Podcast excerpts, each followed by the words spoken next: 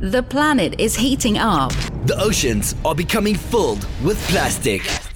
Change starts now. Change starts now. We're on a countdown. To zero waste.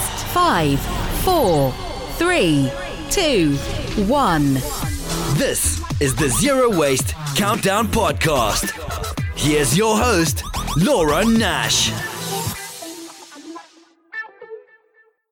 Hello, everyone, and welcome to the Zero Waste Countdown Podcast. I'm your host, Laura Nash, and on today's episode, we're speaking with filmmaker Julia Barnes, who at 16 years old picked up a camera, learned how to dive, and set out on a mission to explore current threats to our oceans in an award winning film called Sea of Life. Her film won a number of awards at Cinema Verde, Ecotop Films, EnviroFilm, Water Docs, Impact Docs, K Film, AM Film Festival, Forest City Film Festival, Earth Talks, and Environmental Film Festival Albania. Julia, welcome to the show. Thanks so much for having me. The film provides breathtaking beauty of a world so different from our own cities. You did such an amazing job of capturing that. It was just captivating the whole way through. And you started this when you were 16. Yeah. How old are you now? 21. Awesome. I know that you got your inspiration from a film by Rob Stewart called Revolution. Yeah. And I actually watched that a couple days ago. What an impact that film makes as well. So I can see that it, it was very inspiring. What was it specifically about that documentary that inspired you back when you were 16? Well, you know, I had always been in love with the natural world, but up until that point, I really had no idea that the world I loved was in jeopardy.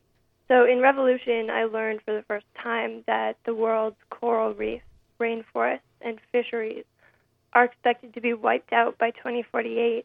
And as a 16 year old kid, learning that for the first time that, that everything I love and everything we depend on is in jeopardy, it was like, okay, I've got to do something about it. This. I've got to do the biggest thing I can possibly think of. And so every plan that I had had for my life prior to that went out the window. And the only thing that mattered to me from that moment onward was figuring out what I could do that would have the biggest impact and it took me about a week to figure out that that was going to be making a movie.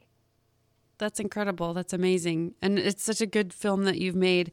And it's interesting because Rob says at one point in his video, it's not about being a doctor or a lawyer or a secretary anymore. It's about how you're going to change the world. And I found that so inspiring. And that's exactly what you're doing. Yeah, definitely. That's our task now. It's how are we going to change the world? Because really, that's all that matters. I mean, it's it's everything. It's life on Earth is in jeopardy. So it's this crazy position that we're in. But I think we've got an enormous opportunity in all of this to live lives that are full of meaning and adventure and do some really exciting things and hopefully create a world that's beautiful for all species. Absolutely. I think as we're getting more educated and there's more information that we can all share on the web, we have more access to ideas of cleaning things up and doing things better and smarter and more ethically. So I agree that it we definitely have the potential to just have the best world we could ever have, but it's it's not there yet and it's not heading there yet. And so we all need to sort of work together and fix this situation. And Rob Stewart also said in the beginning of his film that he set out to make a film to save sharks and that he's in way over his head. Mm-hmm. And Julia, this is how I feel with the zero waste movement too. So I set out to reduce waste and mindless consumption and single use plastics. And I've really discovered that I'm way in over my head too because the situation is so bad. It's way worse than I ever could have have imagined. And we all need to act right away. And, you know, the solutions are problematic. And there were a lot of things I learned from your film as well, especially about carbon. So, mm-hmm. what is carbon and where is it coming from? And what is it doing to the oceans? Sure. Well, carbon dioxide is released from the burning of fossil fuels, which happens in, you know, pretty much every act within industrial civilization. You know, it's manufacturing, it's transportation, it's agriculture, it's cutting down forests and burning them. All this insane stuff that the civilization is doing right now. And what most people don't realize about carbon dioxide is that a lot of the carbon dioxide that we release into the atmosphere doesn't stay in the atmosphere. It gets absorbed into the ocean. And when that carbon dioxide gets absorbed into the ocean, it makes the ocean more acidic. And in a more acidic environment, any animal that builds a shell or a skeleton can't form. So that's most life in the ocean, including coral reefs and including the plankton, which produce two out of every three breaths we take. They produce the oxygen in in the air that we breathe. So this is an enormous problem for all life on the planet. I think ocean acidification is probably the biggest issue facing the planet right now. Mm-hmm. And uh, you know, I always knew that this carbon in the atmosphere was such a major problem. I find it difficult to grasp for Canadians because we are living in car cultures, most of us, mm-hmm. and we have to heat our homes with something. So I think I think for Canadians, it's specifically a challenge of wrapping our head around how do we stop doing this stuff and still survive in a northern climate. So there's definitely some challenges up here. And also we're we're a maritime nation and a lot of people forget that. When I was in the Navy, we used to say that people had maritime blindness, which means that people just forget that our Canadian coastline is so big and it's so important because our population is more centered around the Great Lakes. And I know that geothermal is definitely something that's untapped in Canada, so it would kind of be neat if we could push more towards geothermal heating instead of fossil fuels. That's something that I, I think would help from a Canadian perspective. You also go into the, the fisheries, basically. So mm-hmm. the fisheries are very problematic. Your film was very eye opening to that. What's currently happening with the fisheries, and why is there so much fish waste? Yeah. So fisheries are currently so heavily depleted. I mean, when I started making this movie, everybody was talking about the fact that 90% of the big fish were gone. And this was an alarming statistic. But now the latest stats that are coming out suggest that 90% of all fish are gone. So at every level, you know, large fish, medium fish, small fish, the, the like pretty much all the life in the ocean you know, it's been depleted by 90% on average, which is just insane.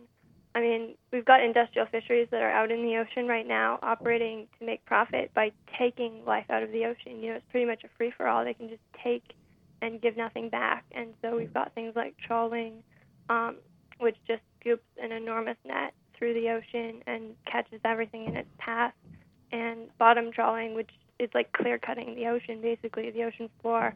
So if there's anything that lives there, like a coral or a sponge, it gets scooped up in this net. So even if a fish managed to escape the net, it wouldn't have a home to go back to. There's long lining, which are you know massive lines that stretch for miles with baited hooks on them that catch everything like small fish, big fish, sharks, sea turtles, seabirds. So yeah, mm-hmm. it's just it's clear cutting, strip mining the ocean that's going on, and every year, 54 billion pounds of fish is caught as bycatch and just thrown back into the ocean, wasted. Um, most of these fish don't survive when they're taken out of the water because they have air bladders in their bodies which explode on the way up because of the pressure differential. And certain fisheries, like say shrimp trawlers, you know, waste up to 80% of what they catch as bycatch. So yeah, the waste is just incredible. But yeah, it's pretty crazy what's going on. I mean, fisheries globally are subsidized to the tune of $35 billion a year. So this is, you know, government tax dollars that are funding these destructive industries to continue doing what they're doing. And it's just wiping out life in the ocean at an alarming rate. And I think a lot of people don't realize that fish have a role to play. You know, fish that are alive in the ocean are important because they, they all have jobs to do in their communities and there is no surplus in nature. And I think it's also really important to understand that fish sequester carbon. So right now, 90% of the fish are gone from the ocean, and if we let those fish come back, we could sequester an enormous amount of carbon dioxide just in that life. That you know, I think fish are a lot more valuable living in the ocean than they are, you know, being taken out and sold for profit. How do fish take out carbon from the ocean? So deep sea fish when they sink to the bottom of the ocean, they pull carbon down with them. And you know, there's a lot of hmm. processes in the ocean that sequester carbon. Even things like krill, they come to the surface, they feed, they are taking out carbon, and then they go further down and they excrete their waste, and that sinks to the bottom. So a lot of the processes in the ocean involve life coming up from the depth, feeding on the plant life at the surface, and then sinking to the bottom and pulling the carbon down with them. And then that carbon oh. kind of gets locked away in the bottom of the ocean. And if we're taking all the fish out, then there's no process left to do that. Exactly. That's really sad. are fish going to like cat food and dog food? Yeah. About 30% of the fish that are taken from the ocean every year go towards feeding domestic animals, so livestock and yeah, cat and dog food as well. So now we've got like pigs, chickens, cows, and house cats are eating more fish than all the world's sharks. That's crazy. Crazy. I wonder if that's why when you look in the grocery store at eggs, for example, you'll see like with omega 3, you know, Yeah, that's true. Yeah, for sure. or it's maybe kelp or fish or some sort of thing. And I've heard that the krill is being caught and then made into omega 3 pills too. So I suppose if you want to do something to help, you could not take those. Definitely. Yeah, no, krill fisheries are so destructive. It's crazy.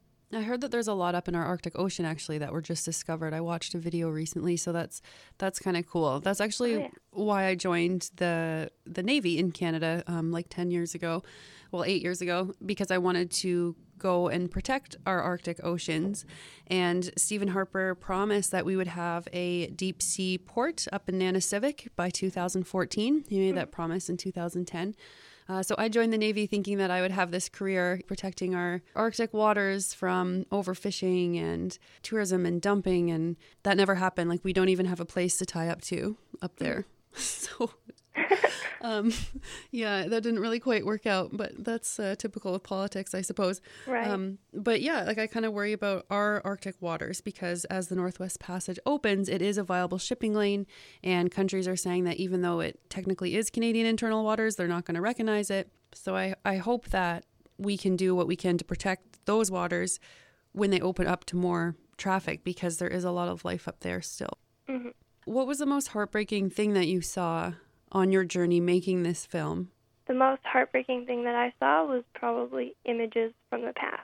When I was filming in the Florida Keys, I came across some pictures that were taken maybe 50 years ago, and it was of people pulling fish out of the ocean that were enormous, like bigger than anything you could ever find today. And just, I, I ended up, you know, doing a lot more research into this and looking at pictures, a lot of pictures that were taken uh, about 50 years ago in the Florida Keys, and you can find hundreds of photographs of just the size and and the types of the species that they were taking out of the ocean back then. It's it's mind blowing and heartbreaking because you realize that the ocean was a radically different place. At that time, it was teeming with life and teeming with species that I could only dream of seeing today. And yeah, the the fish were just so much bigger. The reefs were so much healthier. So it's really heartbreaking to see what we've lost in such a short period of time.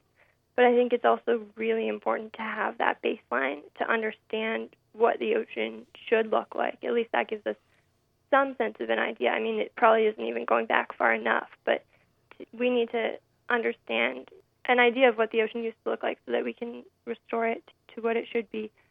Absolutely. You mentioned that too in your film when you went to Galapagos.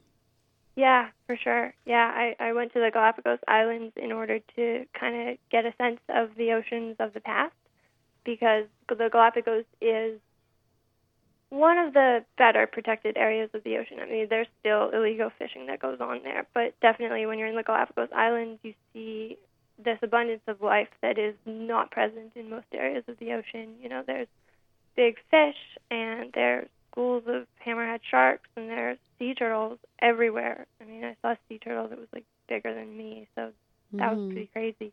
Yeah, and you just you, you don't see that anymore in most parts of the ocean, but I think it's really important to have a sense of what the ocean should look like. Galapagos was the most amazing place that I've ever been to. Absolutely. Yeah. Um, it was like none of the animals were afraid, and that was a big takeaway for me. Right? Yeah. Like we could just, you could swim with them, you know, the Mm-hmm. fish would come up to you, the birds would come up to you. I had a penguin who was like, I don't know what you call it, like playing with his feathers, like cleaning Yeah. himself or something. And I was just floating with my snorkel and my mask, and the penguin just sort of floated with the waves and bumped me on the the mask and then Nice. and then floated away and I thought this is like the best moment of my life. oh yeah, a penguin so cool. just hit me and doesn't even care. yeah, totally. I know. I had a frigate bird trying to eat my snorkel when I was snorkeling in the Galapagos. So, yeah, the life there is pretty fearless of humans. Yeah, it's actually yeah, it's amazing. That's really cool that you got to go there and you got to go to a lot of amazing places. I'm wondering when you went to all these places, what was it like in terms of plastic in the oceans? Did you see a lot of plastic? I didn't see a lot of plastic in the ocean, and I think part of that might be because as it gets further out in the places that I've been diving, it probably gets broken down into microplastics, so mm-hmm. it might not mm-hmm. be as easy to see. But I definitely saw a lot of plastic on the beaches, particularly in Florida. I mean, one morning I, I like spent the entire morning picking up little pieces of plastic on a beach, and you know, it it was like bits of a toothbrush and bottle caps and little fragments of things that I have no idea what they started out as. But you know, I could spend the entire morning doing this, but I, I had only covered this small area of the beach, and it just stretched on for miles with plastic like this. So it's pretty crazy how inundated the ocean is becoming. Absolutely. We just did a beach cleanup and bottle caps were the main thing we found. And I, I'm thinking maybe the bottles, because they're a thinner plastic, would probably break down quicker than the caps because the mm. caps are usually a harder plastic. Yeah. But yeah, we found lots of those and lots of balloons. Yeah, it was uh it was pretty sad to see all that stuff. And we're at the Great Lakes, so we're not even a bad area. Some people who are on the beach cleanup just got back from India and they said you can't even see the water in some places because it's just so covered in the the plastic. Wow. Yeah. So that's a that's a little bit sad. But I guess that's good that you didn't see it, but we do know that there's a lot of microplastics. That's the thing, it's out there and you might not even see it. Yeah, it just doesn't go away. It just gets smaller and smaller. Yeah. The protest. So it was a very powerful scene when the guy was singing in Paris. That was mm-hmm. in Paris, right? When he was yeah. doing that? Yeah, that was a really powerful scene. And you were there. So what is the Paris Accord? The Paris Accord is a non legally binding voluntary agreement among governments to limit warming of the earth to 2 degrees Celsius which is a little strange because I talked with a scientist who said that there's so much carbon in the atmosphere already that it wouldn't even be possible to limit warming to 2 degrees Celsius. But I suppose if we sequestered carbon out of the atmosphere, maybe we could reverse it. But just just what the governments are talking about doing is just reductions, percentage reductions in emissions, and that alone certainly wouldn't limit warming to 2 degrees Celsius. But even with the goals that the governments are setting, a lot of the governments aren't on track to stick with the targets that they've set, but even if every country did stick with the targets, even if it was possible to limit warming to 2 degrees with those targets, coral reefs can't survive warming above 1.5 degrees Celsius. So the Paris Agreement is it's definitely not going to be enough to save life in the ocean. That's heartbreaking. Yeah. Well, I think it's important to understand that because it kind of proves that we've got to take control of what's going on. We can't wait around for governments to do the right thing. They won't. We need to take the power into our own hands and do what's necessary to save life on Earth. Exactly. And Rob Stewart was saying that too. Like the government are our civil servants, they're working for us and we're paying them with our tax dollars. So they have to listen if our voices are big enough. Yeah. What is the biggest thing that you think we need to do right now as a global population to save the oceans? Most importantly, we need to stop the destruction both in the ocean and on land because everything is connected. We need to stop taking fish out of the ocean, you know, with industrial fishing at least, and we need to, um, you know, stop cutting down the forests. And if we did that, if we, you know, stepped back and allowed for life to come back to the oceans and the land, we could sequester an enormous amount of carbon. We could probably sequester more carbon than we've emitted since the beginning of the Industrial Revolution. And, you know, in letting that life come back, we would be creating these thriving natural communities and solving a lot of the problems that are facing the oceans and the planet in general. So I think that's where we need to be heading. Stopping the destruction and then letting life come back. Absolutely. And it's a it's a tough journey we have ahead of us, but there are a number of people who are working on it. My goal is to reduce all of these unnecessary things that I don't need and then help other people realize that they don't need them either. So, like plastic water bottles is sort of the number one thing that I find easiest for people to get rid of. Then you don't have factories making them, you don't have the transportation costs, which are also producing carbon, you know, and then you don't have the litter or the landfill or these plastics getting broken down into the ocean if you just bring your own water bottle. I'm trying to find like simple solutions that people can sort of do on their own Are there other things that you could recommend sort of on a daily basis that individuals can do like that would help us every day? I always recommend that people do the biggest thing that they can possibly think of because the scale of the problem is so massive that what we really need right now is people dedicating their lives to this and and putting all the energy that they can into turning things around. So I think it's really important for people to, you know, if you, there's something you're good at or if there's a skill you want to learn, like take whatever it is that you can do and put that towards saving the natural world because we really need everything. We need people in all areas. We need people communicating. We need people organizing. We need people, you know, doing actions and and just pretty much every skill you could imagine. There's going to be a use for it. And uh, I would say, don't underestimate your power. I mean, one person can make such an enormous difference, and I think it's really important to be strategic and to funnel our energies towards the projects and the actions that are going to have the biggest impact. Absolutely. You can definitely 100% make an impact just as one person.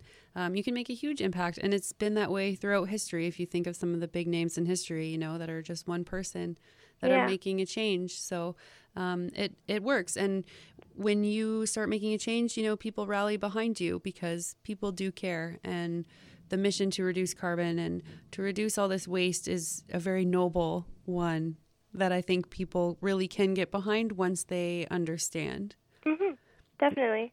Yeah. When you started the movie back when you were 16, you mentioned that you were fearful of two things airplanes and scuba diving. and the whole movie is about airplanes and scuba diving. Yeah, pretty much. Two did- things that you don't want to be afraid of if you're going to make Yeah. a movie. Yeah, for sure. and it looked like you were doing a good job doing both of those things. So how did you overcome those fears to make this movie? Um, when I learned about what was happening to the natural world, the fears that I had had before that kind of paled in comparison to the idea of losing everything that I loved. I mean, it, it kind of felt like I had nothing to lose, and that you know all I could do at that point was just to put all the effort I could into doing this. So, yeah, I kind of had to force myself to do the things that I'd previously been afraid of, but it wasn't as difficult as I thought it would be because I, you know, I had this task calling me to do it, and and yeah, it really just felt like I didn't have a choice at that point. It was just, it was what was necessary. Um, some really great advice that Rob had given on how to deal with fear was don't think about it till you're there. And I think that's really awesome because a lot of fear is just something that we create in our heads. You know, it isn't real. And so if you can avoid thinking about it until you absolutely have to, then it gives you a lot less of an opportunity to chicken out. You just have to trust that you're going to be able to deal with it when you get there. Mm-hmm. How many countries did you go to when you were filming the movie? Uh, I went to seven countries. That's awesome. So, yeah, what was the most beautiful thing you saw in the ocean on your journey? Mm. Tough question because everything in the ocean is absolutely beautiful. Um, my favorite species in the ocean is the great hammerhead shark. So that's the one that you see um, me swimming with at the beginning and the end of the movie. They're the biggest species of hammerhead on the planet, and I think they're absolutely beautiful. But something else that was a total surprise when I was making this movie was meeting garden eels in Cabo Pulmo. I hadn't expected them to be there. I didn't even know they existed in that part of the ocean. I was there to film big schools of fish, but I went down on this dive, and the first thing I saw was garden eels popping out of the sand. And garden eels were something that I had seen in like an underwater movie when I was a kid, and I just always thought they were the coolest thing. So I was pretty mesmerized by them. And I've got to say that's one of the most beautiful things I've ever seen underwater. They're just hypnotically beautiful. And if it was up to me, I would have spent the entire dive just watching them. But I had some fish to film. Are they the ones that kind of look like worms a little bit popping out of the yeah, sand? yep. They're so cute. They're adorable. Oh, that's so cool. Yeah, I remember that from the film. So I purchased your film on your website. So it's seaoflifemovie.com, is that right? Yep, that's right. seaoflifemovie.com. Yeah, I think it was like $9 and something. So it's Yeah. definitely worth it to to purchase a film and then and you can rent it too. So if you don't want to spend that much, you can actually pay like a few dollars and rent it as well Yeah. If our listeners are interested in in watching it that way they can and then i wanted to ask you how it works if say some listeners wanted to like host an event or something um, Yep. is there a different price that they pay to show it to a group Um, yeah, and it's sort of a sliding scale. I mean, if they don't have a budget for it, I'm always happy to let people do free screenings. But if they do have a budget for it, that's awesome because I'll put all the money towards making my next movie. Oh, you're making a next movie. I am, yeah. Can you tell us about it? Uh, definitely. So my next film is going to be exposing the biggest scandal in the environmental movement. So it's taking kind of a different turn, but I learned some information during the making of this film that made me really want to pursue this as the next movie. A lot of the things that are being promoted as solutions to the problems facing the planet are actually highly destructive to the environment. So I think it's really important to kind of shed light on that and make sure that people who want to protect the natural world are putting their efforts towards things that will have a positive impact. Absolutely. Do you have an example of sort of one of those things? Uh, sure. There's lots of those things. One of them is solar panels. So, what people I think don't realize about this is that there's kind of this idea that these technologies just pop up and they're, you know, called zero emissions, for example. But people don't realize that there's an entire process that goes into making them, which involves mining and manufacturing and shipping, and all of these things are very carbon intensive. And uh, they destroy rivers, they destroy mountains. Uh, there's a lot of uh, rare earth minerals that go into them, and all of these things add up. So, yeah, these these things that we're we're told are like zero emissions are in fact highly destructive to the environment. Absolutely. You know, I interviewed a geologist who used to work in the oil and gas industry in Alberta, and she recently switched to renewables because she just didn't want to work for that or like, you know, for that industry for Yeah. obvious reasons. And she said the worst thing you can do in terms of waste, uh, because this is the Zero Waste Countdown podcast, she said is buy solar voltaic cells because they're constantly evolving and and changing. So if you buy a solar panel today, in five or ten years, you know, you would have to buy a new one because they're going to be like so much more efficient by then Yeah, that you don't want to be running these old ones and then you can't recycle those things, so they're just going to go sit in landfill. definitely. Yeah, so um, that's very interesting, and I call it greenwashing. So, and I see this Yeah. all the time. Like even on a shampoo bottle, they'll say, you know, we're we're healthy for the environment because we do this and that. But it's like you're using these plastic containers. Like, what if you started a refill program or something? You know, there's things you could do that are much more green. And even with dog bags. So I moved to the country, so I don't have to use dog bags anymore. But I had trouble finding dog bags um, for you know picking up dog waste in the city because a lot of them will say they're green or biodegradable. But what people don't know is when you throw those bags with poop into the trash, they're just going to go to landfill and they're never going to break down because Right. There's no oxygen in landfill and nothing breaks down in landfill. So, you know, that to me is like an example of greenwashing. And I'm sure you're going to have much bigger examples. But, you know, if people have energy, you want to put it in the right place and be doing the best thing you can. Definitely. So that's that's good. I can't wait. Uh, I can't wait to see it. Yeah, I'm really excited to get it out. Hopefully, I'll be able to finish it a lot faster than the first movie. How long did the first movie take? Three years. Well, it was an incredible film and it was just stunning photography. The hammerheads that you swam with, were they in Galapagos? No, they were actually in Bimini in the Bahamas. Ah, cool. When I was in Galapagos, people who had their dive certs had the opportunity to go dive with the hammerhead sharks, but I didn't. So I didn't get to go, Yeah, but I went and got my dive cert after that. Cool. Just in case those opportunities ever came. Um, it is, I find it a little bit scary to be underwater like that, but it is, it's a totally different world. Like it's just pretty incredible. So Yeah. hopefully those corals are there for everyone to enjoy in the future because we're this global population and we all have to work together. yeah. Well, Julia, thank you so much for speaking with us today. Your film is amazing. I encourage listeners to watch it. It's eye opening and it really sort of illustrates the problem of carbon and what's happening to the oceans and why we should save the oceans and the beauty that's in it. So, thank you so much. And I wish you all the best on your new film. Can't wait to see it. Thanks so much for having me. You're welcome. Take care, Julia. Bye. Bye.